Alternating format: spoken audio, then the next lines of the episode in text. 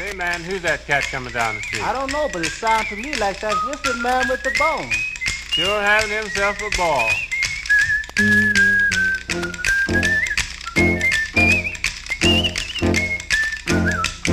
Hey, I'm really excited about tonight uh, welcoming our very special guest, Jordan Ballard, who now is the new head basketball coach at Desert Vista High School.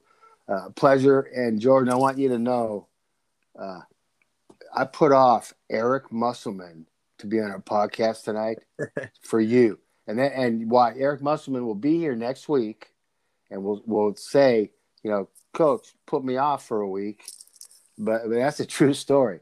I'm excited. You know, I've known Eric for a long time. I'm excited to talk to you about this and wanted to get this out for you. So, uh, just uh, just to let you know, you Eric Musselman took the back seat to you, the head coach Well, of Desert Vista. I So- appreciate that. He's quite the coach. He's, he's, he's got quite the resume. So uh, hopefully one day I'll be mentioned in his name again sometime. Absolutely. So, hey, uh, Jordan, I want to I want to get uh, uh, for myself and and uh, the people that are listening, kind of a, a, a brief background of you. Uh, played uh, for your dad at Mount Point High School, and then uh, why don't you take it from there? I know you went to NAU. Uh, just kind of briefly where you went, and then ending up as an assistant coach in Michigan. So, uh, why don't you go ahead and take that from there? Uh, well, again, Coach, I appreciate you having me on here. Um, definitely, like I said, uh, I played for my dad over at Mountain Point High School. I was fortunate enough to uh, play varsity for four years. I actually started out on the JV team, and uh, through some fortunes of um, you know them needing a guy or two, I was able to get moved up and ended up making it a four-year run on the varsity team and played my freshman year at Northern Arizona University uh, for Coach Mike Adras and was on a really good team there. Uh, I got to meet some really good guys, guys I'm still friends with today. Went all the way to the Big Sky Championship game. Uh, lost it, uh, to Eastern Washington University up at Cheney, Washington. Had a lead at halftime. I remember sitting there thinking, like, I'm gonna get a ring. You know, we're gonna go be the 16 Uh-huh. seed in the NCAA tournament and play Syracuse. You know, and I was I was really looking forward to that. Uh, unfortunately, we weren't able to hold on, but um, I had a great experience there. Um, I needed to transfer after that. Uh, wasn't um, you know I, I just wasn't working out between uh, the coach and I and my academics. I you know I just needed to focus in on that a little bit more. So I made the decision to go to South Mountain Community College and play for Coach Dan Nichols, and I was on a really good team there. And we went to, um, to all the way to the national tournament. We lost to the eventual uh, national champion Brown Mackie College from Kansas um, and they were very loaded. And then after that, I uh, spent my next season at Minot State University in North Dakota. Um, and then when I came home, I, I joined my dad's staff at Mountain Point for a year or two, I believe.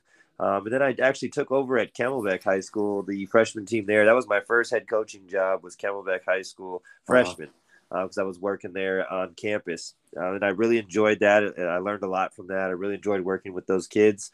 Um, and from there, I started the Arizona Legends semi pro team uh, with goals. We wanted to make it to the ABA. You know, we had a sponsor. Um, a lot of things are working in our favor to, to make that happen. Um, had some great, great talent on that team. You know, Ira Wow. Brown, who played at Gonzaga, who has been playing in Japan, what feels like for 20 years now. Uh, playing over there. Uh, he, you know, he was one of the guys. Travis Gabadon, uh, just just to name a few. We had some talented guys. We had a good run there, and played against all the junior colleges out here. Uh, played against uh, you know the, the renowned prep schools uh, like Westwood Prep to name one. That's one. right. And, uh, uh, yeah, so we played um, a lot of a lot of teams around uh, the West Coast as well. We played ABA teams from California, Las Vegas. Um, you know, we went to Las Vegas and got a chance to play against uh, Stephon Marbury's team at the time. Uh, he wasn't actually there, but his team was there training, and we got to play a couple games with them. And we split with them, went one and one, and I thought that was rather successful because they were Absolutely. obviously pros and they were good, and um, you know, and I had a good group of guys, and we had a great trip. And um, you know, after that, I think I was, I think my dad thought I was ready to, you know, make the next step, and he asked me to join his staff at Mesa Community College. And it was honestly kind of hard to step away from the Arizona Legends because I had put everything I had into it, you know, my own money, Absolutely. um, you know, time and effort. Um, How, but it how old, time. Jordan, I'm sorry. How old were you when you were the coach at Arizona uh, AZ Legends? Uh, that was I was still young. I was probably 26, 27 years old. Okay. Wow. Okay. Um, yeah, and it was you know it was really because I just wanted to keep playing and I, I wanted to play at a high level. It's really why that started. Um, you know, I, uh-huh. I, didn't I didn't like just going to LA Fitness or you know playing at the Y. I, I wanted to put together a team and play against other colleges. I saw that there were some groups still doing that, and I thought, well, I know some pretty talented guys. You know, why don't we do that? Yeah. And uh, we actually we actually were able to. We had some good success, and teams really liked playing with us, and we liked traveling and hanging out together, and it was just a good experience. Um, you know, uh-huh. and they kind of kind of made me. That's when I think I realized that I I think I can be a good coach because you know I, I had a team of guys who were anywhere from 24 to 31 years old. Mm-hmm. Uh, couldn't pay them a whole bunch. Um, you know, offered them very little. We all packed in cars and drove places, and you know, we had practices three times a week, and sometimes we'd play three or four games a week. And yet, I still got those guys to buy in. They they listened to what I was trying to do. They ran the plays. They they ran our our system, our schemes. Um, you know, they really bought in, and I thought, well, if these guys can do that, you know, if they believe in me like that, you know, because they were better basketball players than I was, mm-hmm. and so I thought, well, maybe, you know, maybe I'll be a decent coach. Maybe this is uh, something that I, you know, I can really get my hands on and and get to work on and, and see what I can make yeah. of it. Now, you were completely in control of the program, right? At, yes, at, age twenty six. So that that answers.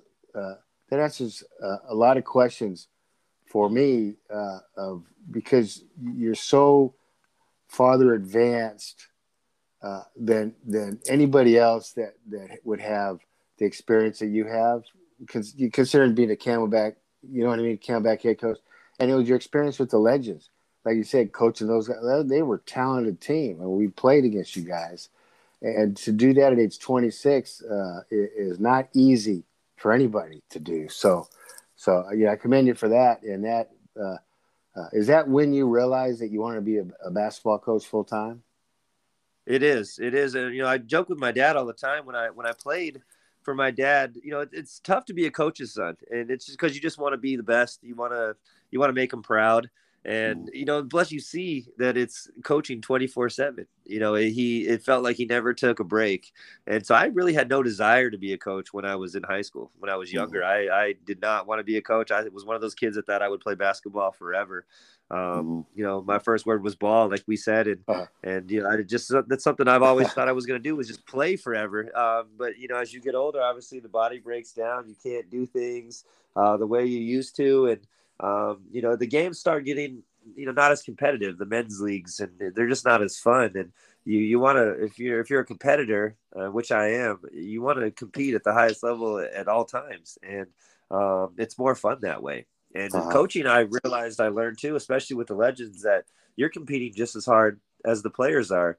Uh, you know, you're walking the sidelines, you're constantly thinking about the next play, strategies um, you know, it's it's a competition in its own right. You know, to to want to outcoach the other coach over there, whether he's your friend of yours or not. Um, and I really enjoyed that. I, I really didn't know that coaching was as competitive as competitive as it was until I started really doing it, and I, I just fell in love with it. And that's a tremendous uh, uh, accomplishment for you to to to coach these older. Uh, talented players that, that still have dreams to be uh, you know, play pro in Europe, uh, things like that, and they're putting their future in your hands at age 26. Uh, you know, got commendable for you to, uh, and you probably didn't even realize that at the time, but but that's what they were doing. And and again, uh, you know, those are building blocks, blocks, and, and building the foundation for you uh, to where you are now. So so after you, are assisting your dad at Mountain Point, uh, so take it, you're coaching from there yes, I was coaching uh, with my dad at Mountain Point, started the Legends, and then, like I said, he we were sitting around a family dinner one day, and I, I was always kind of hoping he was going to ask me to join his staff. You know, it had been about uh, four years or five years that he had been at MCC, and um, you know, I, I really wanted to to coach at Mesa. I wanted to coach in college. I wanted to coach with my dad again, and uh, we were just having a family dinner, and he he brought up the idea, and it was uh, a no brainer for me. It was what I wanted to do and uh, I got right to work the the very first day that I was uh, on campus with him. And I I think he really liked that about me was that uh you know if you you've been around coach you know you get some coaches that are a little tentative or they're maybe they're a little nervous they stand off to the side a whole lot. Yeah. You know he used to call me and Josh Kaczynski as bulldogs because we get uh-huh. out there start coaching. You know, we used to joke that if some a scout walked in, he wouldn't know who the head coach was uh, uh-huh. because we'd all be be out there active and doing so much. And uh, the fact that he gave me that freedom to do that, you know, I wasn't scared to coach. I wasn't scared to voice an opinion. I wasn't scared to voice a suggestion. Mm-hmm. I think a lot of head coaches, you know, they don't give their assistant coaches freedom, and I really, you know, always thank my dad for that. You know, he let us yeah. coach, and that's a that's a big deal. And uh, we, you know, we got to we got groomed, and we we got to learn how to coach. Um, you know, by mistakes and by success by being out on the floor every day. So I spent uh, five years with my dad, and we had some good success there. Won the region, uh, won the Fiesta Bowl Junior College Shootout twice. Um, that was a great tournament over the holidays. Mm-hmm. Um, and then it was time for me to go to Michigan. His uh, his one of his top assistants for years, Coach Josh Kaczynski, is from Michigan, and he uh, got the job at Jackson College, which is a D two junior college in in uh, Jackson, Michigan very nice campus. You know, it's a D one. It's actually like an NAIA campus is really what it is. You know, full dorms, cafeteria, amazing, amazing place, great scenery. Um, he got the job there, and he'd asked me if I'd go be his top assistant. And um, you know, I obviously ran it by my dad, and we talked about it. And we both agreed that um, you know getting out of maybe my dad's shadows for a year or two or, or whatever it was going to be was good for me to kind of to branch out and to to start creating my own name and identity in the coaching world. And uh-huh. um, so I, I, packed up my stuff and we hopped uh, in my car and within 30 hours we were in Jackson Michigan ready to take the next step. Um, wow. I, I, had a good experience there. Uh, you know administration can be tough sometimes no matter where you go. And um, you know, but other other than that, you know, we had a great run. Uh, COVID nineteen obviously put a stop to that our last year there, um, so they canceled our season, and that's how I ended up at Desert Vista. I was actually in town just visiting. I, packed a suitcase for thirty days. Thought I haven't been home in two years. Let me go visit my parents, and uh, like I said, I had a thirty day plane ticket. And came down, and I think I was here for five days. I got a call from him and he said that uh, Desert Vista wanted to hire me as their next basketball coach. And obviously, I, I think he's joking, you know, because I went to Mountain Point as a rival. That's obviously right. a random phone call. Like, you know, that's just the most random thing I think I've ever heard. And uh, mm-hmm. sure enough, he said they're going to be calling me, and they did. And I was hired that day, or it might have been the next day, after speaking with Tommy Eubanks, the AD, and uh, the AD who the current AD now, David Klecka. And uh, you know, that was on a Friday, and the season started on Monday. So there wow. wasn't a lot of time to get prepared. I didn't have time to go back to Michigan and get all my coaching stuff, uh, you know, dress clothes. I had none of that. I was I coached wow. last year at Desert Vista out of a suitcase. Really, wow. Um, you know, I mean, I had to go buy stuff that I needed. I had to make shift with some stuff that I had, and uh, you know, made it happen. And I had a great experience. Um, you know, they they made it as the the interim head coach status. And uh, they did tell me that. They said, you know, when the season's over, we'll have you formally interview and all that. And so I went through that process back in May and uh, was offered the the full time position and, and, took it. Obviously, I'm happy and I'm looking forward to the success we're going to have at Desert Vista. Absolutely, that's a that's a, that's a great story. Uh, uh now, uh, a couple couple things. The first thing, uh, along your journey to being named the head coach of Desert Vista, who's had the biggest influence on you as a coach? And it cannot be your dad. You have to pick somebody other than your, your father uh, that has had the, the most influence on you on coaching. Uh, you know, I, I, think it's a mix of guys, honestly. Um, you know, I, I, I watch basketball all the time. You know, when there's no college basketball on, it's I don't really know what to do with myself, and I'm constantly mm. reading about guys. I like to attend practices, um, whether it's going to ASU or going to U of A, Grand Canyon uh, other you know junior colleges. When I was in Michigan, I had the chance to go see Michigan practice and Michigan State practice. Wow. You know, and I had a notepad and a pen, and and I really wasn't writing down drills. I was more writing you know how they handled themselves. How are they interacting with their players? How are they you know how why do these guys respect them so much why are they getting these guys to buy in that are you know mm-hmm. future lottery picks and i was really studying that i really wanted to know how do you get a guy like you know mcdonald's all-american to you know run the offense and be the teammate that he needs to be for your program to be successful. And mm-hmm. so it's really just a culmination of coaches. You know i was fortunate enough when i was with my dad that he always had a good staff too. Um, you know josh kaczynski who i mentioned before is like a, a brother to me and he's kind of like a like a life mentor. You know he's a he he's always looked out for me. And um, you know and, and we obviously have same philosophies when it comes to x's and o's Um, but you know, he's just such a the way he leads by example, the way he lives his life, how hard he works.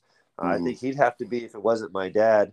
You know, I'd have to say Josh Kaczynski. You know, but then I spent a lot of time with Coach Yuri over the years, obviously because he coached my dad, and then he was at my high school practices, at MCC practices, mm-hmm. and you know he's a legend. You know, he's a legend in its own right. He, has been yeah. he coached an Olympic team at one point. So um, you know, just getting to spend time with guys like that, talk to guys like that. I think that's been the biggest influences on, on my coaching career. Mm-hmm. Uh, for for someone that really knows uh, Jordan Ballard, how would they describe you uh, in the future as being a head coach? Uh, I know you're intense, but but what would be the the common thread that someone would say? Tell me what Jordan Ballard, Ballard's like as a head coach. Is he is he X and O's guy, defensive minded, offensive minded?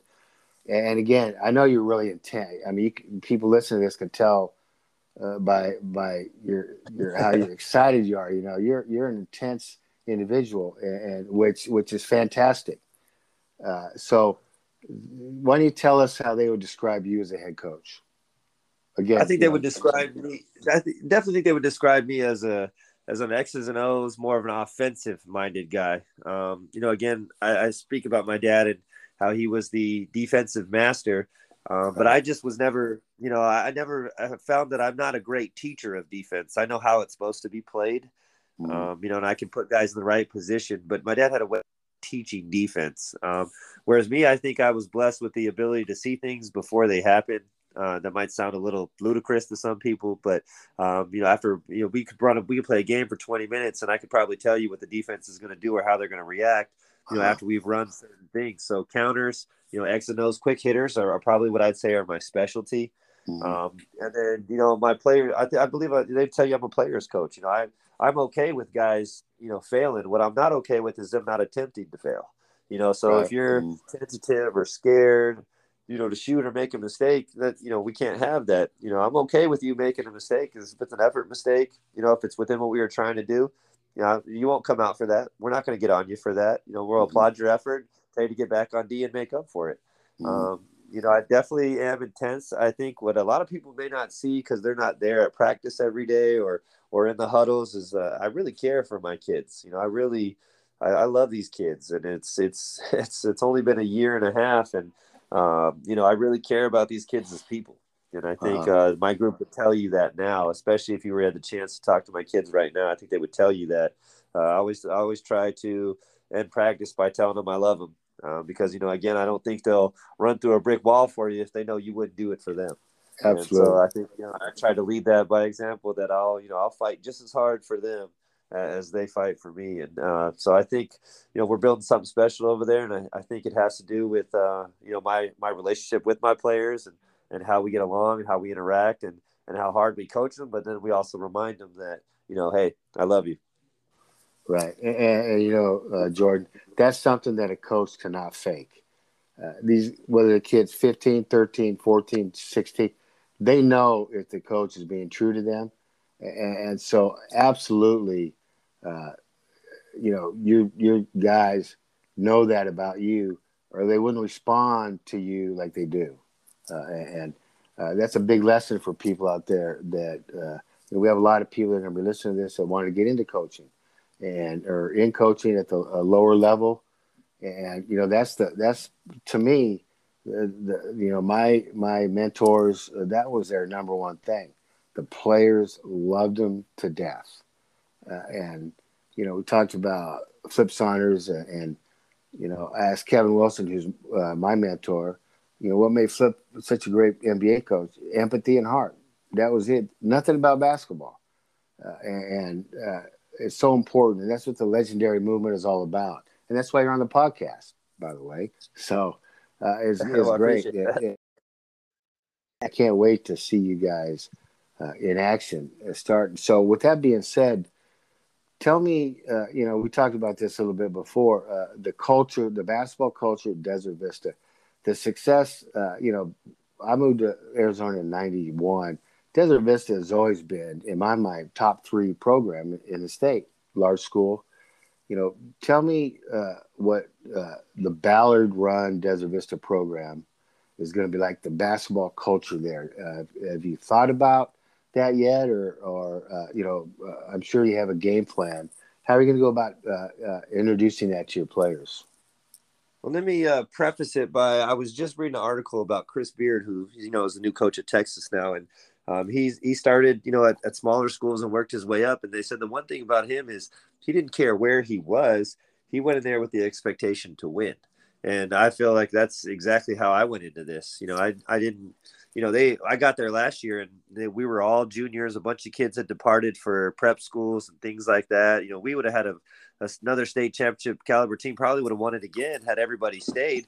And when everybody left, when when Coach Crump left, you know, everyone was telling me, "Well, we're just not going to be very good. You know, you're not going to win." Um, you know, even people on on the campus were saying that, and I just kind of looked at them like, "No, it's this unacceptable. This is Desert Vista." uh, whether you have juniors or seniors or even if you have freshmen, you know, in my mind, we're going to win. And uh, I've always approached it that way. And it might be a little egotistical, um, but I don't mean it that way. It's just confident, confident in my ability, confident uh, trying to spread that on to my players and making them confident. And mm-hmm. uh, we were, you know, we had a successful season, all things considering.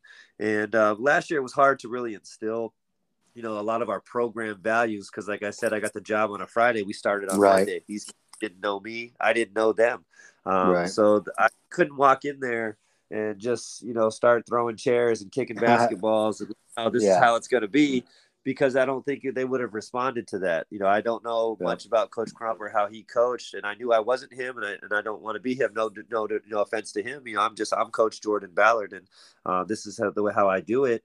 And um, you know after, after spending time with the kids you know we, we gelled rather quickly. I think they realized that i was like you said intense but you know that i did have an idea of what i was talking about and that i did believe that we could still win. And um, you know we went through the typical ups and downs that most teams went through last year. You know we had to sit out 10 days because of covid in the middle of our season. We ended up playing four game weeks uh, to end the season, and one of those weeks was against three top ten ranked teams, and we had to win two of those games, and we did, uh, you know, to make the playoffs. So uh, I'm very proud of my kids for how they played last year, how they responded to all the adversity. I, I got to give them a lot of credit for for how last season went. Um, I think anything, anytime we lost or we didn't play well, you know, that's my responsibility. I just didn't have us prepared enough. And, you know, COVID or no COVID, you know, I, I learned from that and I want to get better from that. Uh, mm-hmm. This year, obviously, we, we shouldn't have too many four game weeks and we'll be able to watch more game film and prepare. Um, but really, the, the, you know, the, the kind of culture we want to build is that we're going to get after it you know that we're gonna we're gonna play hard all the time. You know every drill that we do in practice is competitive. Everything is about you know i hate to say winning because you know life's not all about winning but you know when you're competing for 32 minutes in a basketball game that's really all that matters and you want to compete your butt off. I just talked to my guys on thursday at our last open gym and he said at the end of this season you know if we're crying because we didn't win the state championship i want it to be because we gave everything we had not because we regret not working hard enough and mm-hmm. I think that's the kind of culture we're instilling uh, into our program over at Desert Vista. Absolutely. And, and um, again, you can just hear it in your voice uh, uh, the confidence and the excitement. And, uh, you know, uh, in my, my opinion, you can't even count what last year because yet you know what I mean. The circumstances. This is your, in my mind, your start Desert Vista basketball program now, which is which is exciting because uh, now it's the Jordan Ballard show. Uh, and one thing uh, I was really impressed with is going through your school's website. And this is this is unusual. I haven't seen a whole lot of this. It, it's uh, all college, uh, preparing kids for college, not just students with the NCAA thing you have set up there. Why not you, uh, you go ahead and talk about that? Because that is an appealing thing for people uh, looking to go to Desert Vista. You know, they're a junior high school. It seems like you guys are on top of that. Yeah, there. I, I got to give a lot of credit to the administration. Um, you know, they really uh, every every group on campus is successful and renowned in its own way. I mean, you know, speech and debate probably has the most banners in the gym. Um, and that and that's not because the athletics programs aren't good. You know, we uh, athletics has won national championships in track. Um, you know, state championships in basketball, football, baseball, softball. Every sport band is renowned every year. Cross country is really good.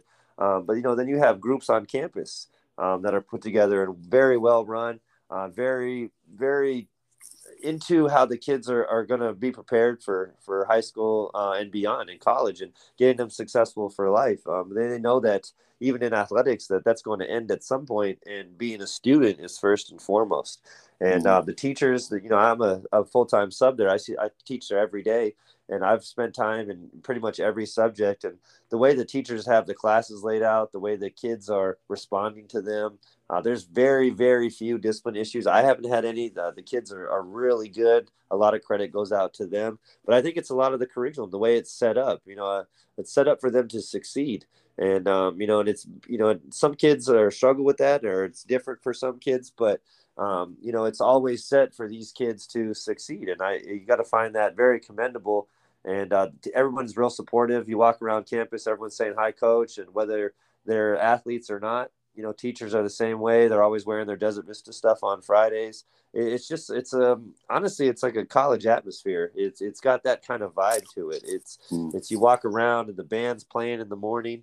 Um, you know, there's just always something going on. There's very there's always some sort of social interaction at lunch. You know, I think they have DJs, uh, you know, on Thursdays and Fridays at lunch, and it's just not your typical high school campus. And I didn't have that when I was in high school. I don't uh-huh. know if uh-huh. that's a new thing. I'm not sure if other high schools are doing that. Um, uh-huh. But I can honestly tell you right now that the first day that I walked on campus with students, which was this year, um, I was blown away and uh, you know I see the the people are smiling, they're talking all the time, they're they're having a good time. Security's you know fist bumping kids as they're walking by. I mean, there's just such a good mix. Uh, you know, all the way from the janitors to the principal of the school. You know, everyone's included, everyone's appreciated, and it's it's hard not to really enjoy going to work every day at a place like that. Uh huh. Um, you know, when I when I looked at the website, that's exactly how how it looked to me. Like it was a it was a college. Uh, administration atmosphere. You know, I I've seen some four year schools that aren't as organized as Desert Vista High School. Now I don't know about the other schools, high schools in Arizona, but I have not seen anything like Desert Vista, uh, like that. I mean, even better than most junior colleges I've seen, uh, which which is a great opportunity again for you, uh, because I expect to see a lot of college players coming out of your program and that's one thing that. Pardon me. Oh, I said that's def- that's definitely the plan. Um, we've been fortunate enough to to have quite a few schools. Uh, you know, we had Duquesne University in the gym uh, last week. We've had Arizona mm-hmm. Christian, had William Jessup. So you know, there's there's uh, which is in California. There's uh, schools very interested in our players, and uh, they're constantly calling and emailing, and they want to know mm-hmm. more. And they're setting up times to come visit us and, and watch us practice. And so it's um, it's just really exciting, you know, and uh, we really appreciate that. I know it's always funny. We we joke because you know when a college coach is sitting in their practices and and the pickup game seemed to be a little bit more intense that day. So yeah. I think I was going to hire someone to just start wearing a different shirt every day. that, yeah. That's funny. yeah, that's a good idea. Uh, you know, what? going back to going back to DV though, I wanted to mention too. They also did a great job of hiring. They've hired some really great coaches on all sports. You know, they got Ty mm-hmm. Wisdom uh, who's now the football coach. Audra Slimmer, who's another Mountain Point alum. We went to school together. She's now the volleyball coach, doing great things there. Uh, coach Herrera, who just got hired as the baseball coach. He's an amazing guy. Just met him. Um, you know, the funny thing is, all these coaches, they all tie back to my dad somehow. They all know him, or you know, they all have a story. So it's, um, you know, I just like I said, I enjoy sitting in the office with these coaches all day long, and um, you know, just telling stories and picking each other's brains. It's just, uh, it's a great place to be. Mm you know, first of all, you know that your dad's a legend, so everybody knows him. But but when I uh, talk a little bit about your dad, when I was was going through and figured out his records and awards that he's gotten, I mean, what a remarkable career he's had. Uh, Hall of Fame, Arizona Coaches Hall of Fame, all the coaches of the year, and and all that. I couldn't even fit them all on. I sent out for the press release for the podcast, but with that being said, Jordan uh, do you feel uh, uh, any being his son now you're head coach?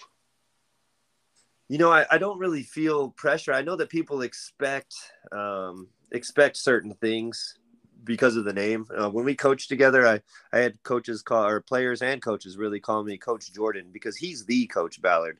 Um, mm. you know especially being his assistant. You know i was just coach j or coach b Um, but you know, he's the coach Ballard. I think the one thing about my dad that maybe a lot of people don't know is that he's you know he's letting me do it you know like the way that I that I'd like to do it. Like I don't have to be him. You know, I don't have to Mm. chase any record that he's got or Mm. um, you know try to. There's no competition between him and I. I know he wants to see me succeed, and as his son, I want to succeed. I want to I want to make him proud. I want to make my mother Mm. proud. Um, you know, I know that I'd like to uh, win a state championship. I know it's one thing in high school that uh, Mountain Point I never got to do as a player. And so I'd really like to win one and, and take that big trophy over to him and walk it over to him and let him up because, you know, that's like, Yeah. that's a goal of mine, you know, and that's something I'm going to work for. Yeah. And uh, because he didn't get to do it as a coach, uh, you know, at Mountain Point, uh, and at Camelback, that you know, if if I can do that for him, I think that's the that's the only pressure that I feel, and that's because I put that Mhm. on myself, not because Mhm. there's any outside influence or anything like that. Right. Um, I know people joke about the spread offense all the time.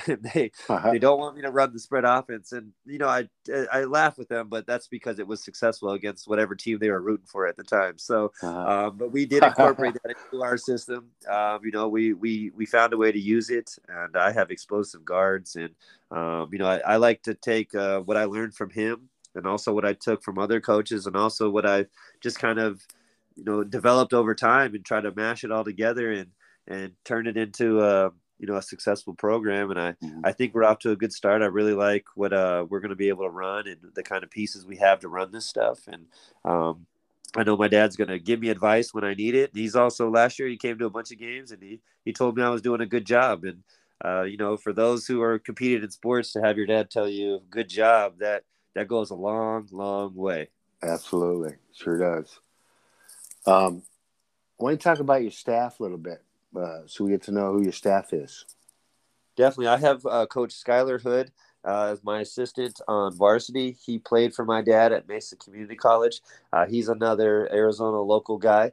Uh, he played for my dad over there for about three years. He was a head coach in California for a couple years. I, I can't remember the exact name of the school, uh, but he was a head coach over there for two years. He was an assistant at Graceland University, and uh, now he's part of our staff. I also have Josh Rosenbaum on the varsity staff. He was a uh, he was my dad's student teacher back at Camelback High School, and ended up being an assistant coach. Went with him to Mountain Point. Uh, he's been like in my family since I can remember. Uh, Yeah. He's just a he's a great great um, community relations guy. He's just he always keeps it light. You know, as you mentioned, I can be intense, and um, you know he always finds a way to, to crack a smile or to make a kid crack a smile, and uh, those Mhm. little those little invaluables that you have to have. So I'm really happy for him. Uh, coach of the JV team is Carter Aby. He played at Benedictine University. Uh, he was a kid I recruited out of high school when I was at Mesa. He was a state player of the year, a 3A, I believe it was, at Combs High School. Um, obviously, he made a pretty good decision by by getting a full scholarship to Benedictine. So I, I, we joke about that all the time. I still think he should have picked us, but hey, you win some, you lose some. Um, Yeah. But he's an excellent young coach. I I overachieved with him. Um, you know, he's going to be a head coach at the varsity level and beyond. Uh, you know, in a, in less than a few years because he's just an excellent coach. Uh, joining him is Coach uh, Coach K on the JV team, Coach Ernie and uh, he's another guy that played at Benedictine. They're teammates and good friends, and he's just another really, really good young coach. I mean, I swear, I think both are probably 24 or younger, um, but they're seasoned and, and uh, experienced beyond their years. And then a buddy of mine, Jason Carr, is coaching the freshman team. He was on the great Shadow Mountain high school teams in Arizona with Mike Bibby. Uh, won a won a championship. Uh, teammates with him. Uh, backup point guard, so he didn't play a whole lot. Obviously, he didn't get a whole lot of shine. You know, Mike Bibby was in front of him, so that's understandable. Uh, Yeah. But just another great guy. I really love how he teaches the game. He he's breaking it down. I mean, they're they're doing stuff that you'd see at camp, uh, stuff that I think a lot of coaches don't want to spend time on doing. Um, you know, inside foot. Uh, you know, how to deflect a pass with your uh, inside hand. You'll palm out. Little things like that. He's breaking it down for them, the basics, so that by the time they get to varsity, um, you know, we can get to um, you know the more advanced stuff. And so I really appreciate what he's doing, and I just really like these guys. There again, I've overachieved with my staff. My dad told me that going into this, you having a staff that you can rely on and uh, that you can trust, and these guys know what they're doing is is probably the most important thing. And um, I just got lucky, and I am I'm, I'm super happy with my staff. And uh, you know, I wish I could pay these guys more. You know how that goes. Um, Absolutely. but they're they're definitely worth more than what they're getting. It, it sounds like you got a college staff put together. Yeah, I, I you know I, I kind of feel that way. I do, and we sit there and we talk shop, and um, they're all film junkies. They're all basketball junkies. Um, they're all guys with ambition in the game too. Mm-hmm. There's you know there's really no one here just to do it, you know, to put on a DV shirt. Everybody's here to try to to put these kids in the best position to be successful. I think the one thing I left out is that they're all really good people. They are mm-hmm. really good people. These kids will get better from just being around them. Uh, whether it's better at basketball or just you know being better people, they're they're going to learn so much from these guys, and right. I you know I need them there. Uh, they were there with me this summer when we played in big tournaments um, on the varsity level, and it was great to look down the bench and have four or five guys that I can trust and that have my back just as much as I have theirs. That's got to be the largest staff in Arizona. Yeah, five assistants right? I mean, uh, you know, I've seen I've seen some bigger ones, but uh, yeah, you know, uh, you know, granted, they, they'll, they'll be a big staff for varsity games, but they, you know, these guys are also double dipping right. by coaching the JV and freshman teams. Right. Well, that's great for you. So, so uh, in practice, uh, why don't you uh, first of all walk us through a not a typical, but a pra- a two-hour practice under Coach Ballard at Desert Vista, kind of but before the season starts, getting ready for the season, uh, if you wouldn't mind doing that, uh, just kind of like 45 minutes on this, whatever. And then uh, how involved do you, because one of the problems, if you have a lot of assistants, some head coaches don't want their assistants doing anything. They, they want them standing around. They want to be in charge of everything. And that, I know, never seen you coach, but I know that you are not like that. Why don't you talk about your assistants and their involvement? You know, kind of what you have them do. Uh, you know what I mean?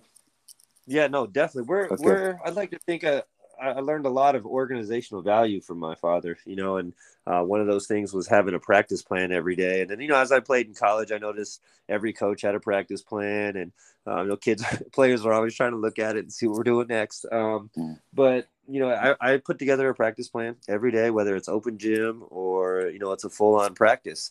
And um, you know, if I could break down, you know, I could tell you about Mondays. You know, our first day of the year um, we're, we're going to be good to go. Uh, we try to set it up like it's a college environment. You know, we have uh, music playing, so we'll have the music going while the kids are warming up. Um, you know, something they're listening to. I usually let them make the playlist, and we'll have them warm up. And then as soon as it's time to start, we'll do a dynamic stretch. You know, we'll have them get you know loose and properly stretched and, and warmed up to go to go at a high level immediately. Uh, we'll spend about 15 to 20 minutes every day doing specialties. So, you know, big guys will be working on post moves, you know, skeleton, and then going against a, a defender, uh, moving it out to 15 feet, you know, where they're catching and shooting, their uh, jab step, pump fake, you know, dribble spin, dribble fake spin, uh, drop step, things like that. Constantly trying to build their repertoire uh, and then put them on different parts of the court because you know how it can be. Sometimes big guys just get stuck in the post, and then when it's time for them to step out and shoot a jump shot or make a move, which you, you're yelling at them to do, but they've never had any time to practice it. So mm-hmm. we try to to put them in positions where they're going to be, um, you know, doing these things that they work on in practice, and there'll be a coach or two down there. Uh, all my coaches are involved. They all have the practice plan. We talk about it beforehand and we go over who's going to be you know doing what. And uh, you know I spend a lot of the time going back and forth so that I catch I can catch you know both groups. And then with the guards we'll have them do ball handling. Uh, we'll have them do you know a lot of inside foot catching. You know a lot of kids these days they they have really bad feet so you really want them to catch and slow down, catch and see the defender. Um, you know, recognize are my catch to shoot? Am I am I open? Am I covered? You know, how to make a play, how to not be in a hurry, how to read screens. We work a lot on that because within our offense, there's a lot of movement and we want to make the right cuts and decisions. So we spend a lot of that times that we use specialties for that. And then we'll move on to our, our defensive segment. Uh, so, you know, right now I, I just watched Kentucky uh, they had like a pro day, and I really liked this four on four shell drill that they had, where they started basically at the three quarter court, and the guy was you know defended on ball, and they got after it, and then it pretty much goes into a shell after that, like a four on four shell. So we mm-hmm. started instilling that in our open gym, and uh, we should be you know pretty seasoned at it now to start Monday. So we'll get after that. Uh, we're going to be a, a rather up tempo style team this year, so we're going to work on our individual defense full court, um, how to locate immediately after the ball goes in the ba- in the basket, um, you know how to get back and locate things like that. Um, we have uh, you know, spend a lot of time on free throws. I know a lot of coaches don't like to do that, but um, I feel that's still an important part of the game, and um, you know, it's got to be done because uh, these kids don't necessarily do it as much as they should on their own. Um, so then we'll move on to our team offense. Um, you know, and we'll go in two groups. So we'll show everybody, you know, what we're going to be working on that day, and then we'll split it up because I, I really hate a bunch of kids standing around. You know, we only got 15 guys, but I just can't stand, you know, guys standing around. So we'll yeah. demonstrate, know, and then we can turn around and we got two groups going. That's more reps for everybody too. I'm a firm believer in that. Um, so we want to make sure that everybody. And So then, you know, by the time we've done it for 10 minutes, we can go game speed. You know, we're still not going against the defense. It'll be day one, but we want to mm-hmm. be able to learn where they're supposed to be, what the reads are, what the options are, and then be able to go full speed, do that. You know, and obviously as you start including defense and things like that, understanding those reads makes it a little bit easier. Um, you know, and then we'll go into our rebounding. And this is a, a big thing that we're going to have to instill this year since we're not a big team. Uh, we're going to have to really stress rebounding. This is going to take all the coaches' involvement. Um, you know, we're going to do two on two. So basically, what we do is we line up uh, two teams, uh, guys at each elbow, and then uh, two guys the, underneath the basket, um, you know, straight across from them. And mm-hmm. Uh, they'll basically teams, you know, white and blue and each team will be on offense for five minutes, and then each team will be on defense for five minutes. And you get, um, let's see, you get two points for an offensive rebound and one point for a defensive rebound. You know, and then you switch, and you your your scores accumulate, and then you run for whoever you know whoever lost has to run. And then we do uh, we're gonna do this game called dogfight, which is uh, basically like three on uh, or one on one on one and how you get out is you score three points. Um, but you basically it's it's kind of a physical drill. It's a um, it's kind of like a Tom Izzo would probably like this drill. You know, it's guys mm-hmm. just kind of you know using their body, figuring out how to go get a rebound, how to create space, how to hit somebody. Um, and once you get three baskets, you can get out. And by the time guys get three baskets, they are exhausted and they're excited to get out. And then once one guy gets out, then another guy pops in. So it's constantly three on, you know, three guys in there at, at the same time. Mm-hmm. Um, you know, by then, you know, you're, you're pushing, you've had a pretty good competitive practice. Um, guys are, are, you know, you should be rather lathered up. You know, we're going to shoot some more free throws. Uh, then we'll go into shooting. I think I like to do shooting at the end because that's, you know, when you're the most tired, that's when you you need to work on it. You know, it's easy to mm-hmm. shoot when you're fresh and you're, you know, you got young legs and you haven't done anything. It's uh, will you be able to make a jump shot in the you know, the final minute of the game when you've been playing 31 straight minutes or you've been pressing all game. So we'll go into our shooting routine right there. And, um, you know, my dad showed me a drill that St. Mary's College does, which is called 73s. I believe they do, they do 100 threes in four minutes, but basically it's four spots. You shoot, uh, one at one spot for one minute and then you move and you have a passing line and a shooting line shooter gets their own rebounder or rebound you know and then uh, their goal is to make 70 uh, in that four minutes mm-hmm. And then we'll do a little bit of conditioning this week since it is the first week. So we uh, then we got backboard slaps lined up for them on uh, Monday. I hope they don't hear this before then, but if they do, well, now they, now they know. Um, so we'll do that. You know, that's where you just start at the elbow. You run up to the basket, jump as high as you can, slap the backboard. You run backwards to the free throw line, then do the same thing over for 40 seconds. Um, you know, and then we'll switch. You know, it's about a minute or two in between. They'll do that you know five or six times you know it should be should be a pretty good workout they should be pretty tired after monday's workout uh, but with all that going on like i said it's going to take uh, all my coaches because there's a lot of moving parts. There's a lot going on.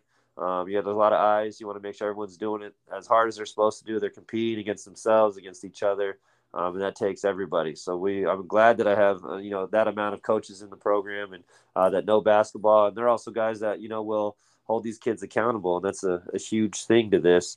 Mm-hmm. And um, so you know we're we're excited. Like I said though, but we have we have fun in there. I know that sounded like a grind, but like I said, anytime we do shooting drills, we have music playing. Uh, anytime we're shooting free throws, we'll we might throw some crowd noise in there to throw them off a little bit. Uh, but we mm-hmm. do different things and just try to keep it fun and exciting. You know, all mm-hmm. while they're working hard as they can. It sounds like uh, it sounds like and you know the music thing. It, it, to me, I'm one of the few coaches that ever implemented that that I that I know of. So it, it surprised me when you said that because I would blast that uh, before practice and and at halftime. Uh, you know, so it's so important because it gets the guys jacked up, as you know. It does, uh, yeah. yeah. I think it scared them last year when I did that. I walked in on the first day and they have this pretty cool Bluetooth device set up. You know, basically just plug something into the wall and I connected to my phone and you know, we got there and they're putting their shoes on, you know, and next thing I know, we had some, some Tupac playing, you know, and they were looking around like, Oh man, okay, but yeah, I guess you kids start bobbing their head a little bit. You know, they start their energy starts to pick up a little bit. They start to get a little bit excited. You know, so absolutely, um, I, I think that definitely plays into you know, keeping the kids engaged, keeping them going. Uh, you know, I said keeping it fun, keeping it exciting. I said they love making the playlist too, so um, they they have they have fun with that. Yeah. Uh, what uh, I asked your dad this. Uh, it's funny. Uh, I'll tell you what he said. But what do you think is your and this isn't it, but what's your biggest at your uh, I'll say young age, the thing that you need to work on the most as a coach. Now, I asked your dad what the, what his weakness was, but but he's a Hall of Famer, so I can say that. But for you, for you, because you're so young, uh, be, uh, being uh, a head coach, what do you think you need to work on the most as a head coach? Um, you know, I, I, I, will say I have a I have so much to work on. I'm definitely not where I think I'm going to be after, you know, 10, 15, 20 years. Mm-hmm. I will say one thing I learned last year quite quickly is that you you can't go into a place and you know just think because you have a system or you have a set of, of plays and you know the way you want it run that it's going to be that way. You know maybe your personnel just doesn't line up to that. Mm-hmm. and so i walked in last year with a certain you know playbook and realized after a week that i was trying to get these kids to do that that maybe it just didn't fit them. And so i retooled it and it actually ended up being real beneficial for them. And we were more you know dynamic. We scored it better. They were more open and free and it was more you know, it, it, helped them out. And I think that, you know, I, I was really encouraged by that, that I wasn't too stubborn or, you know, thought that I knew it all and walked in there and wasn't unwilling to change what I wanted to do because of, you know, the kids that we had. And mm-hmm. um, so I, I, think that was re- that was something I definitely needed to learn. And that was one way to learn it. Uh, a story for you that I, I learned was when I was at Mesa, you know, I was uh, pretty much just an extension of my dad and I was uh, fiery and still am. But I remember one day um, I was sitting with a, a player, a, st- a, starter, a guy who played a lot, Trey Ogles. I still talk to him to this day. He's a great young man. Uh, we were talking one day, and, and he told me that I, I, wasn't really well liked by the players, and I, I was curious to know why that was. And he said it's because how you talk to us, coach. He said you're always, it's always, you know, it's always intense and, and, and about this, and it's not so much about you know how you doing today? or um, you know like hey good job. It was just it was like 100% 100 miles an hour all the time and i needed mm-hmm. to hear that. You know i needed mm-hmm. to hear that um, that you know they're they're people. Treat them and talk to them like they're people and you know don't forget that. And i learned that at a young age and uh, i've tried to instill that and i mean, can always get better at that. You know these are young kids they're going to make mistakes and i'm a you know i'm still a fairly young guy and as i get older i'm still going to make mistakes and so um, you know, I, I, think it's just it's just adapting. I think um, you know I, I, have so much to, to get better at. I don't, I don't know if I'll ever be, you know, the coach that I'd like to be. Um, but I think you know each time that I realize something and can process it and try to, you know, make sense of why it needs to be that way, uh, mm-hmm. I think will help my career down the road.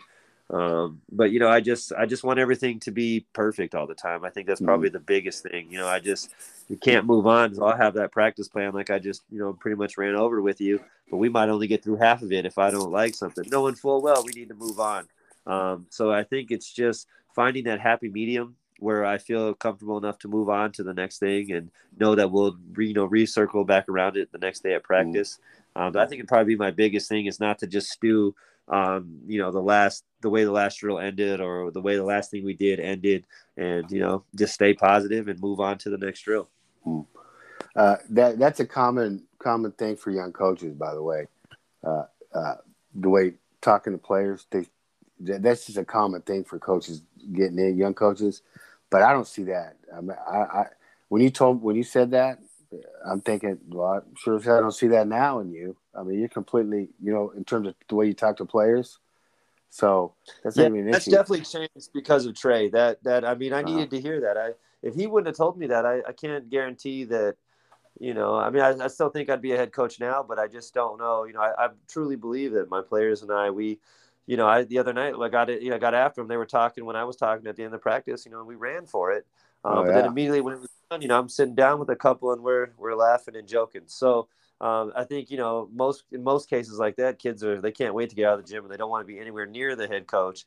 You Right. know, I'm still surrounded by my guys, and so Right. you know they understood why they had to run. They didn't they didn't argue about it. They did it, and um, you know they apologized, and that was the end of the story. So Mhm. uh, I think again that talk with Trey gives me that ability to get after my guys, but also because I remind them all the time, you know, that I care about them, that I love them, um, and that we, you know, I talk to them, I see them on campus, and I'll ask them how class is going. I'll make a joke with them, um, you know, just try to keep it as light as possible. I think I'm, uh, I've really that might have been the one of the biggest things for for me in my career so far. Mhm. You know, uh, your dad told me his. Uh, it took him. A, it took him a while to to uh, come up with this. His weakness was to stick with the uh, his, pra- his practice plans because he said his assistants would get so frustrated with him because he would continually go over the. And it's kind of what you just mentioned that you kind of do too. If if you're supposed to say, spend ten minutes on something and you're not happy with it, you want to stick with it uh, right? And that your dad told me that was in his mind that was his biggest weakness as a coach that he he just t- wanted to if it wasn't right he had to keep going until some one of his assistants would have to tell him okay we got to move on, uh, which I thought was Yeah, very, I uh, can speak from experience on that as a player. I know that we did drills for a lot longer than I thought we probably should have been. And then as Yeah. being his assistant, you know, at looking at the practice plan, and we have, you know, 12 minutes laid out for rebounding, and you know, coach, we've been going at it for 25 minutes now. You know, we need to that's funny. we need to. We need to and, and he did not like to hear that. By the way, he did not want us coming to him we had to move on, but he understood. Yeah, that's funny. What's your what's your uh, at this point in your very uh, young career? What's your biggest strength as a coach, head coach? Would you say? Uh, I think my big my biggest strength is um, I think it's honestly it's just my my ability to show them why we need to do something and then um, you know what um, and then, it works you know it's like I Right. try to re that like um you know these kids when they learn something new you know they don't they don't understand it so they're wondering why do we have to do it this way when I've been doing it this way this whole time Right. so right. whether I, I can demonstrate it for them or you know we do it like well you know we practice our quick hitters in practice you know and they'll look around like coach this isn't, this isn't going to work um, and then boom we'll get a quick bucket like that i think my Right. my strength the confidence i have in that is, is the, the you know i they look at me and they know that if we're doing this it's for a reason like there's you know Uh-huh. he believes in it and so they'll believe in it and i think that um you know being able to get out there and and like i said instill that confidence in them um, you know, make them feel comfortable to do that. Also, and also be comfortable to, you know, know that they're not going to make every shot. That they're gonna they're gonna miss some shots. They're gonna make a turnover, but Mhm. that that's not going to be. You know, they don't have to worry about that. You know, you've seen it all the time. What happens when a kid makes a mistake? What does he do? He looks over at the bench. You know, we we tell our guys all the time, never, never look over at the bench. We know you messed up. It's okay. You know, Yeah. don't worry about it. We know you messed up. You know, you know you messed up. We know you messed up. All right, let's move on to the next play. You know, if you hit a Mhm. three, that's great. You still got to get back on D. If you airball it, you know what? You still got to get back on D. So you know that's kind of I think just you know letting me helping those kids feel comfortable enough to play. You know, it's still a game and play and not Mhm. worry about making mistakes. I think is uh, is where I feel the most confident in, in my young career so far. Right. And, and I see that. And you know, right? I, I see you got that experience, so you can do that. You work with the Arizona Legends, working with those older guys, because you had to do that at such a young age, you know. And communication is so. I've had I've uh, had so many coaches, not who I work for, but I've seen that are so poor communicators, and, and they don't understand what what the problem is. Is because they can't communicate. Uh, and, and you definitely, I see that as a huge strength. You know, I asked your dad that same question. What I thought his biggest strength, uh, and, and you're gonna laugh.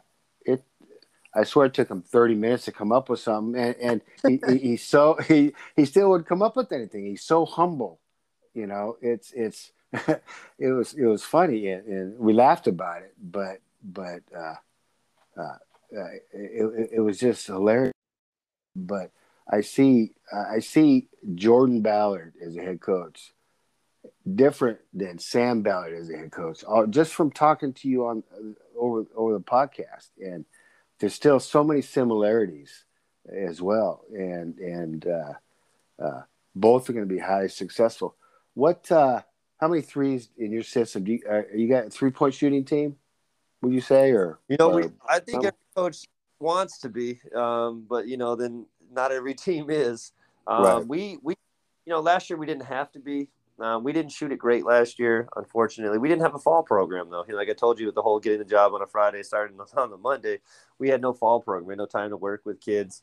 Um, this year, we've had a chance to work with kids. We've had a chance to, you know, get a lot of reps in, put them through the right stuff, stuff that's within our offense as well. They're not just mm-hmm. out there chucking up shots. You know, they're doing stuff within, you know, that would they would shoot uh, coming off the screen in our in our offense. So we've had a chance to work with them there, and then we're also smaller than we were last year. You know, we're we're a little bit undersized, which is fine. You know, there's not too many seven footers walking around you know high school basketball in Arizona. So I think every team's probably undersized, you know, with the yeah. exception of a handful.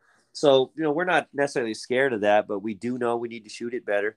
Um, and I think we need we know that we need our defense needs to create more shots for us. You know, I'm a little bit more um, free when it comes to uh, shooting the three. You know, I know a lot of coaches don't like a transition three. I'm talking like a two on one. Uh, but I think if if you if kids know you have confidence in them to shoot that shot, and they'll be confident enough to take it. They'll be confident enough to make it, you know. And mm-hmm. I, I've, I've been known to yell at guys like as they're running down, you know, and they throw it up to a guy who's standing three point line. It could be three on one, and I'm yelling at the kid to shoot it. Um, now, mm-hmm. is that unorthodox? Probably, but you know, uh, I think if it's especially if it's your good shooter, he, you know, if he's highly scouted and you know these teams know who you're playing against, you don't get too many looks like that. So mm. I want my best shooters to run to the line, you know, get to your spot. And then if you get a chance to get it off, shoot it, you know, shoot it. And it's okay. Again, we know you're not going to make all of them and you have to accept that. So once they started to accept the fact that they're not going to be 100% on the year, you know, they'll start shooting a little bit more relaxed and they'll look for it more. And so we do have to shoot more this year from the outside and we have to make more from the outside mm-hmm. than we did last year, and mm-hmm. we have to be prepared to turn around and uh, get out, you know, get a stop and maybe come down and hit another 3 mm-hmm. What? Uh, so so that was that that you got that answer from your dad, kind of a long. So basically, you're not a three point shooting team or, or coach. Uh, I mean, I would I would think I am a three point shooting coach. Like I would I prefer you know I, I think it's not that far. I think it's uh, you know that distance I think one through five should be able to knock at least one down a game if they're open. Right. You know, right. I, I think they should be able to shoot that. And I do I do stress to to shoot it more than um, you know a lot, a lot of kids they want to put the ball down immediately. I, my my what we teach is that you want to catch it first, see what you're given. Now, if you if, the, if you have enough to get it up in your proper form, like you don't have to you know swing your arms or anything like that. If you can catch it and shoot it in your motion, I think right. that's a good shot. And so, right. uh, yeah, I would I would say we are a three point shooting team, and we're we're coaching we're coaching them to be a three point shooting team. Mm-hmm. Okay, uh, basically, you're putting your team in the best position to win a game, regardless of what. That that is is what I'm hearing, which is which is fantastic. You know, you're not going to get hung up on. Uh, you and you've seen the coaches that get hung up on. You know, they think their their uh, motion offense is the best out there, and they're going to run that regardless of of, of what it's going to do in the outcome for the outcome of the game. And what what I'm hearing from you is you're going to put your team in the best situation, regardless if you uh, three point shooting team, spread offense, uh, pounding the ball uh, in the paint, uh, and, and, that's a, a, a, a, tribute to you uh, because again, so young, being able to uh, see that vision. so what was your biggest strength? What was your best strength as a player? Um, you know, I was a I was a, I'm a left-handed guy, so there's something about us lefties where where I just have like this innate knack to knock the ball down from the outside. But um, I, I always thought I was a really good shooter, but uh, I really enjoyed passing. I really enjoyed trying to try to get 10 assists was always my goal in a game. I really enjoyed finding my teammates. It might have been a little flashy at times. You know, Pistol Pete was my favorite player. That was like my idol. Mm-hmm. So um, you know, did it get under my my dad's skin at times or my coach's skins at times? It did, but um, you know, I wasn't wild with it either, though. So I, hmm. I definitely liked passing. I enjoyed, you know, throwing the alley oop. Uh, I wasn't afraid to do it. Um, you know, I, I just really enjoy the crowd's reaction when you throw a really good pass. I think everybody wants to score. Um, but there's something about the art of a, a, really good passer that always just, you know, I always got more enjoyment out of that, um, you know, than putting all my energy and trying to get 20 points a game. And I asked that question because uh, uh, coaches that have played and uh, been successful players tend to uh, uh, favor their strength. Their strength. I was curious, uh, and your dad had a great story about you when you first got to Mount Point, and, and absolutely says that you were a great passer. He put you in for the end of the game because he knew you were going to get the ball to the right person and the guy's going to score. And he said that yeah. he probably played uh, four minutes minimal minutes for season, and you were like fifth in the state in the test or something. It, it, was, it was hilarious. Yeah, yeah, it was. Uh, but, but that, again, it was funny. You know, I wasn't a big kid either. I was, you know, maybe 130 pounds. You know, my uniform was too big for me, and I used to. I remember my favorite thing about that was they didn't have to tell me to go in. I would just say be our ball underneath. So I would just. My job was to get up, go check in. So I'd run, go check in. You know, and the guy I'd go check in for. Um, uh, would just stand at the table. You know, he was basically there just till the next dead ball. So like I was always praying that I'd get like a good two minutes in before there was a turnover, a foul, That's something, funny. no timeouts. I just wanted to yeah. play. And yeah. uh, so every now and then I got lucky and I'd get I'd get to go up and down a few times, but I you know, I was I was just happy to be on the varsity team, like all young kids are. You know, you want to be on the varsity team, and I had a chance to play. And then, like, was, they they brought it to my attention, like, man, you had five assists that game. I, like, I think I played two minutes total. uh, That's funny. So I, you know, started to pick up on that. That's funny. Okay, here, here's a question for you, off the wall question. Did your mom and dad name you after? That is uh, part of that story is true. Correct. Uh, my mom is from France, and she they this is what they told me. Now, I guess my doctor, her doctor at the time, her doctor, um, you know, when she was pregnant with me, was uh, they named their son Jordan, and she really liked the name. Uh, but they would uh, back then uh, when she would fly to and from France, they always stopped in Chicago. Now I'm born in 1984. That's Michael Jordan's rookie year. Um, so there was Michael Jordan stuff at all the all the you know the shops in the airport and all around Chicago. You know, there's she just kept seeing the name Jordan, Jordan, Jordan. So uh, to a certain extent, yes, I was named after Michael Jordan. Uh, no, I didn't. I, am actually shocked. Uh, I wasn't going to ask you that, by the way. I said, you know, saying it. No, there's no way. And and for you to answer that, uh, as it, it, uh, now I'm glad I asked you. I don't know how I don't know how many people know that about you. But uh, yeah, I don't think too many people. I don't think obviously they never really assumed it. Um, but yeah, and I remember growing up. I mean, I was always getting. I you know had Jordans as a little kid. Every time my mom yeah. would, or my dad would go to that coaches clinic in Vegas, you know, my mom would always go to the Nike store and she'd come back with some you know Michael Jordan product just because uh-huh. you know it had the logo and my name on it. So I, I always appreciated that. So you know he makes a pretty good pretty good stuff. So uh, uh, I've never, never, never, ever wanted my name to be something else. I've always liked the name Jordan, and um, I think it's synonymous with basketball. I know that's not because of me, but um, you know, I just, I just something about it. So I really, I've thanked them. I, have heard some of the names my dad wanted to use, and I'm so glad they went with Jordan. I love it. Speaking of that, do you got does Desert Vista? I don't know how the the shoe uh, sponsorships work with high schools in, in Arizona. Do you guys have a, you know, uh, with does the school have a, a a sponsorship with the shoe company, or is it the district, or how's that work in Arizona? Uh, i believe it's uh, the district, you know, and the school has a you know a, a say in it. Uh, right now, we're uh, currently affiliated with Under Armour, and I honestly, I got to tell you, I've never been an Under Armour guy. I just it just never really appealed to me. I, I didn't mm. own anything Under Armour until I got to DV, and mm. uh, it's really starting to grow on me. Um, I know that they football has been interested in changing to Jordan brand. I'm not against that either. Mm-hmm. Um, but you know, um, what I will say is, uh, you know, they they they provide us with some really good stuff. The kids are outfitted in uh, really nice uniforms. Uh, the mm-hmm. Under Armour stuff we have coming for this year is is really nice. The stuff we were able to get for this summer for our coaches, because again, we had a whole new staff who owned no Desert Vista gear and pretty much no Under Armour gear, and uh, they they definitely hooked us up, and our Under Armour rep, uh, his name is Luke. He's been phenomenal, and um, you know I, am totally fine with Under Armour. I hope they're listening to this. If they want to throw mm-hmm. us a few more a few more items, I would be okay with that. Um, but yeah, I mean, I said, uh, you know, anybody who's who um, you know likes to take care of us, and um, you know is a good fit for us and our program, and um, you know we'll, we'll always entertain that. But uh, you know to give Under Armour props, uh, they've definitely you know took a non-believer and turned him into a believer. That's great, and and, and to all the the people that that George just addressed, get on the bandwagon right now before before it's too late. So just a little uh, advice to them. And and Coach Ballard, I want to thank you so much uh, for for being on our uh, podcast. Uh, this has been a, a, wild ride for me. I feel like I just went through a four hour practice.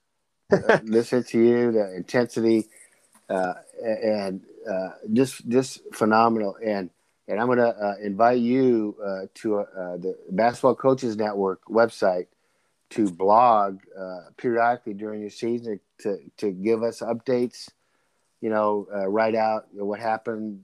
Uh, could have been a game or practice or uh, a week. Please, please do that. Uh, you can shoot me the email. I'll post it up on the website so everybody else can kind of follow your progress uh, on your podcast to your schedule so people know when you guys are playing as well. And, Coach, you got anything else you want to say before we cut off here?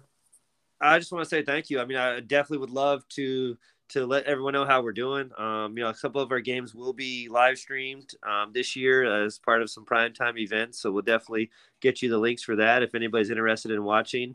Uh, Coach, if you're ever um, in Phoenix, I'd love to have you come be a, a guest speaker at our, our, practice or before a game in the locker room. I'd love to. You know, and I'm looking forward to you know, following the podcast throughout the year and listening to the other other amazing coaches. Uh, I really appreciate this opportunity uh, that you gave me and enjoyed, you know, having a chance to talk. Hey, uh, again. Thanks again, Coach, and I look forward to being part of, uh, you know, your programs in the future and anything else you have going on. Perfect, uh, Coach Ballard, and we'll talk to you soon.